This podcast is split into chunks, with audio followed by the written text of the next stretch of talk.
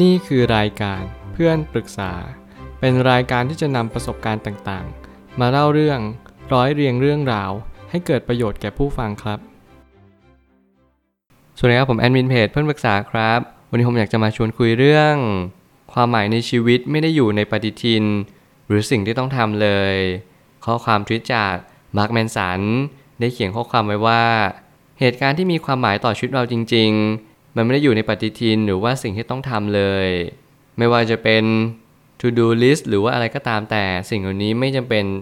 ต่อชีวิตเราเท่าไหร่นะ และแน่นอนว่าความหมายต่อชีวิตมันเป็นสิ่งที่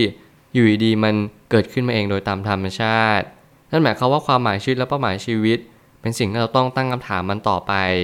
มันเป็นเหมือนหนทางที่เราจะต้องก้าวเดินมันต่อไปเรื่อยๆ ไม่มีวันสิ้นสุด วันนี้เราทำอะไรอยู่นั่นคือคำถาม แล้วเรายังมีความสุขกับสิ่งที่เราทำอยู่หรือเปล่า นั่นคือคำตอบ ขอให้เรารับรู้ว่าวันนี้คือวันที่ทำให้เรามีความสุขที่สุด แล้วมันเกิดจากอะไร ไม่ว่าอะไรจะเกิดขึ้น ขอให้เราเรียนรู้ว่านี่คือชีวิตและชีวิตก็คือส่วนหนึ่งของธรรมชาติ ไม่ว่าเราจะมีความสุขหรือความทุกข์ผมเชื่อว่า มันก็ไม่ใช่เรื่องบังเอิญอีกต่อไป แล้วบางครั้งการที่เราตั้งคำถามอะไรแปลกๆ อย่างเช่นเราเกิดมาทำไม สิ่งที่เราทำอยู่ในณวันนี้ ถ้าวันหนึ่งเราเบื่อเราจะทำอะไรต่อ สิ่งเหล่านี้มันเป็นสิ่งที่เป็นปกติอย่างยิ่ง มนุษย์เราต้องเดินต่อไป เราจะต้องอยู่บนความไม่แน่นอน และใช้ความไม่แน่นอนให้เกิดประโยชน์สูงที่สุด นี่คือความเป็นจริงของชีวิต มีหนำซ้ำเรายังต้องเข้าใจว่าเหตุการณ์ที่มีความหมายต่อชีวิตเราจริง ๆ นั่นคือเหตุการณ์ที่อิมแพกต่อ ภาวะมวลรวม หรือว่าภาวะในชีวิตของเราในอนาคตสื่อไป ผมไม่ตั้งคำถามขึ้นมาว่า หากว่าเหตุการณ์ที่มีความหมาย มักจะเกิดจากความรู้สึกมากกว่าเหตุผล เหมือนกับว่าเวลาเราชอบใครมักจะไม่ค่อยมีเหตุผล และนี่คือเหตุผลที่เราต้องเรียนรู้ในชีวิตประจำวันนั่นก็คือ ทุกครั้งที่เราทำอะไรสักอย่างหนึ่งเราจะไม่มีเหตุผลกับมันมากเท่าไหร่ แต่จริงๆถ้าเกิดสมมติเราสอดแสวงหา เจาะลึกลงไปสักนิดนึงแล้วเราจะค้นพบว่าจริงๆเหตุผลที่มันอยู่เบื้องหลังเนี่ยมีอยู่เยอะเลย ไม่ว่าเราจะชอบพอสิ่งนั้น ไม่ว่ามันจะคือเป้าหมายของชีวิตของเรา รวมไปถึงมันเป็นหน้าที่ความรับผิดชอบและภาระ สิ่งเหล่านี้เป็นสิ่งที่ เราแค่เรียนรู้ไปกับมัน แล้วเราก็เข้าใจตระหนักรู้ว่า ไม่มีอะไรคงทนถาวรเท่ากับ วันนี้ที่เราเข้าใจความจริงทั้งหมด เมื่อความจริงนั้นปรากฏเด่นชัด นั่นแหละก็คือเป็นสิ่งที่มันเป็นความจริง ไม่มีอะไรนอกจากความจริงเลยถ้าเราเข้าใจมันว่านี่คือสิ่งที่ปรากฏ แล้วมันก็ดับไป ความจริงกับความไม่จริงอาจจะมีความคล้ายคลึงกันในแง่มุมที่ตรงข้ามกัน บางครั้งในเวลาเราพูดธรรมะ หรือเราพูดความเป็นจริงอาจจะดูย้อนแย้ง แต่ตามหลักแล้วเราควรจะเข้าใจมันซะก่อน ก่อนให้เราจะรับฟังหรือว่าออกแสวงหาความจริงได้มันเพิ่มมากขึ้น บางคนมีชีวิตตาม New Year Resolution บางคนมีชีวิตตาม To Do List และบางคนมีชีวิตตาม สิ่งที่เราหมุดหมายเอาไว้จนเราหลงลืมไปว่า สิ่งระหว่างทางรอบข้าง รวมไปถึงสิ่งที่มันกำลังจะเกิดขึ้นเนี่ยมันก็มีความสำคัญไม่แพ้กันและไม่ว่าอะไรจะเกิดขึ้นขอเราลึกรู้อยู่เสมอว่า วันนี้คือวันที่เราควรที่จะมีความสุขที่สุด ความสุขนั้นเกิดจากการที่เราเล็งเห็นในสิ่งต่างๆ รอบตัวของเราเท่านั้นเอง บางครั้งเราอาจจะเกิดมาไม่มีอะไรเลย อย่างที่ผมบอกเป็นประจำนั่นคือทรัพยากรเราน้อยเหลือเกิน แต่เราสามารถที่จะต่อยอดและพัฒนาไปยังสิ่งที่โลกใบนี้นั้นต้องการมากขึ้น นั่นคือเราพยายามขยายตัวเอง ไปยังจุดที่เรียกว่าสังคม ไปยังจุดที่เรียกว่าธรรมชาติหรือโลกใบนี้ สิ่งเหล่านี้เป็นสิ่งที่เน้นย้ำว่า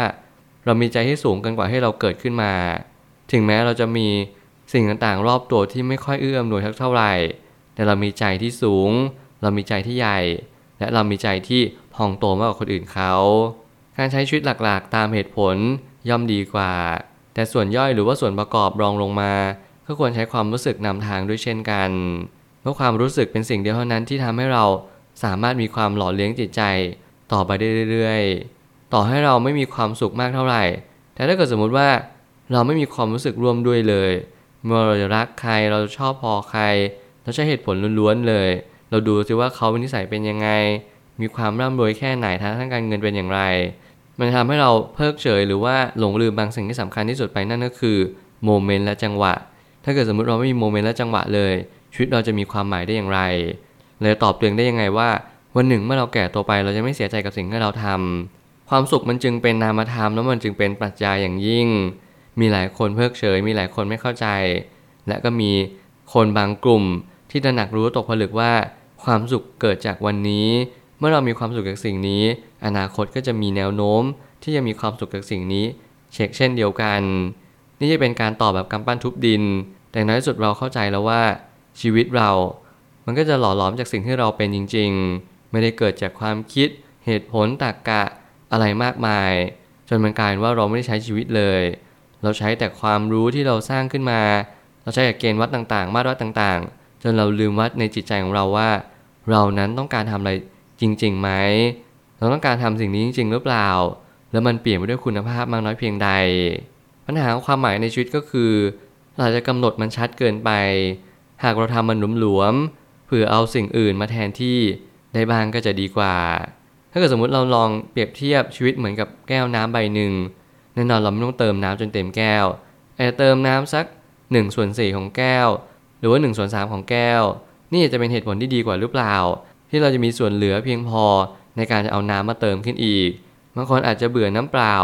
บางคนอาจจะเบื่อน้ำอัดลม บางคนเปลี่ยนไปกินน้ำผลไม้ แล้วบางคนอาจจะเปลี่ยนไปกินน้ำอื่นๆ สิ่งเหล่านี้เป็นสิ่งที่เราเรียนรู้ในชีวิตประจำวันว่า เราสามารถเปลี่ยนแปลงได้ตลอด และจงทำตัวเองเป็นเหมือนแก้วน้ำที่จะพร้อม ในการที่เราเอาอะไรมาเติมตลอดเวลา อย่าพยายามทำตัวเหมือนน้ำเต็มแก้ว ที่เราจะไม่มีวันที่จะรับรู้เลยว่า วันนี้เราควรเปลี่ยนแปลงอะไร เพราะเมื่อเรารู้ว่าเราเปลี่ยนแปลง วันหนึ่งเราก็จะตระหนักรู้ว่าเราควรทำอะไรไปมากกว่านี้ หรือลดน้อยลงกว่านี้ นี่คือการเล่นแร่แปรธาตุของชีวิต แล้วมันไม่ได้อยู่ในปฏิทินหรือว่าสิ่งที่เราต้องทำเลย สิ่งที่อยู่ในปฏิทิน หรือว่าสิ่งที่ต้องทำมันก็จะเป็นหน้าที่ของเราเสียมากกว่า แล้วพอเราต้องทำ มันจะไม่เกิดความอยากทำมันจะทำให้ขาดความสุขไป แน่นอนนี่คือศิลปะการใช้ชีวิตนั่นก็คือ เราจะทำสิ่งที่เราต้องทำก่อนล่วงหน้าสักระยะหนึ่ง ในความหมายคือผมแบ่งเป็น3 layerนั่นคือสิ่งที่อยากทำสิ่งที่ควรทำและสิ่งที่ต้องทำเมื่อไหร่ก็ตามที่ชีวิตนั้นกำลังเหวี่ยงเราไปยังจุดที่เราต้องทำแน่นอนเราจะไม่ค่อยมีความสุขกับมันเท่าไหร่ เพราะว่าโดยลึกๆแล้วเราอยากที่จะทำในสิ่งสิ่งนั้นมากกว่า แล้วเมื่อไหร่ชีวิตที่มันต้องทำมากขึ้น มันก็ทำให้เราไม่มีความสุขในปริยาย ไม่ว่าคุณจะเป็นหนี้สิน คุณจะมีภาระรับผิดชอบ แน่นอนคุณต้องทำแล้วเมื่อไหร่ก็ตามที่คุณอยากทำเป็นทุนเดิม และคุณค่อยๆเลื่อนขั้นเป็นควรทำการที่คุณต้องทำเนี่ย มันก็จะทำให้คุณมีความสุขขึ้นตาม เพราะคุณรับรู้แล้วว่า ความรับผิดชอบของชีวิต มันต้องเนื่องด้วยความรับผิดชอบที่ต่อเนื่องยาวนาน ไม่ใช่ว่าต้องทำในสิ่งสิ่งนี้ แค่ระยะเดียว บางสิ่งบางอย่างในชีวิต มันต้องทำตลอดทั้งชีวิต ไม่ว่าจะเป็นการอาบน้ำกินข้าวภาระความรับผิดชอบต่างๆ ที่เราต้องสูงขึ้นและมากขึ้นตามวัยของเรา นี่ระบาที่เรียกความจริง สุดท้ายนี้ทางนี้มนุษย์ทุกคนต้องการที่จะเลือก เราทุกคนชื่นชอบในการตัดสินใจเลือกเอง ถึงแม้ว่าสิ่งนั้นจะเป็นสิ่งเดียวกันกับที่คนอื่นเลือกมา แต่เราก็คงปรารถนาที่จะเลือกเองอยู่ดี นี่เป็นสิ่งที่ผมได้เรียนรู้มากขึ้น หลังที่ผมได้ตกผลึกหลายๆเรื่องในชีวิตนั่นก็คือ ถึงแม้จะเป็นสิ่งเดียวกันกับคนอื่นเลือก แต่เราก็ต้องการเลือกเองอยู่ดี นั่นคือเหตุผลในชีวิตของเรา เราต้องการที่จะมีตัวตน เราต้องการที่จะถูกยอมรับจากสังคมหมู่มาก หรือไม่ก็คนที่เรารักหรือว่าเขารักเรา เราต้องการสิ่งเหล่านั้นมากที่สุดในชีวิต บางครั้งเนี่ยบางสิ่งบางอย่างเราต้องเข้าใจและปล่อยวาง บางทีเราอาจจะอยู่ในจุดที่เราไม่ได้เลือกอะไรเลย หรือเราอาจจะอยู่ในจุดที่ เราไม่ได้ตัดสินใจอะไรเลยด้วยซ้ำแต่ขอให้เราเระลึกรู้อยู่เสมอว่าทุกๆ ความคิดเราจะกำลังตัดสินใจ เลือกตลอดเวลา เราเลือกสิ่งที่จะคิด เราเลือกสิ่งที่กำลังหมุดหมายไปอยังอนาคต แล้วเราก็กำลังจะเลือกว่าวันนี้เราต้องการอะไรมากที่สุด สิ่งเหล่านี้เป็นสิ่งที่เน้นย้ำว่าเราตัดสินใจทุกๆ วินาทีและทุกๆ ขณะ ขอให้เรามีสติอยู่ในชีวิตประจำวันมากที่สุด เรียนรู้ที่จะเข้าใจตัวเองว่า ถึงแม้ว่าเราจะไม่เลือกอะไรสิ่งภายนอก แต่ก็จงเลือกในสิ่งภายในให้มากที่สุด เพราะสิ่งภายในนั่นแหละและสิ่งที่จะเป็นตัวตอบโจทย์ชีวิตของเราในระยะยาว ผมเชื่อทุกปัญหาย่อมมีทางออกเสมอ ขอบคุณครับ รวมถึงคุณสามารถแชร์ประสบการณ์ ผ่านทาง Facebook Twitter และ YouTube และอย่าลืมติด Hashtag เพื่อนปรึกษาหรือ f r ร e n d t a l k ด้วยนะครับ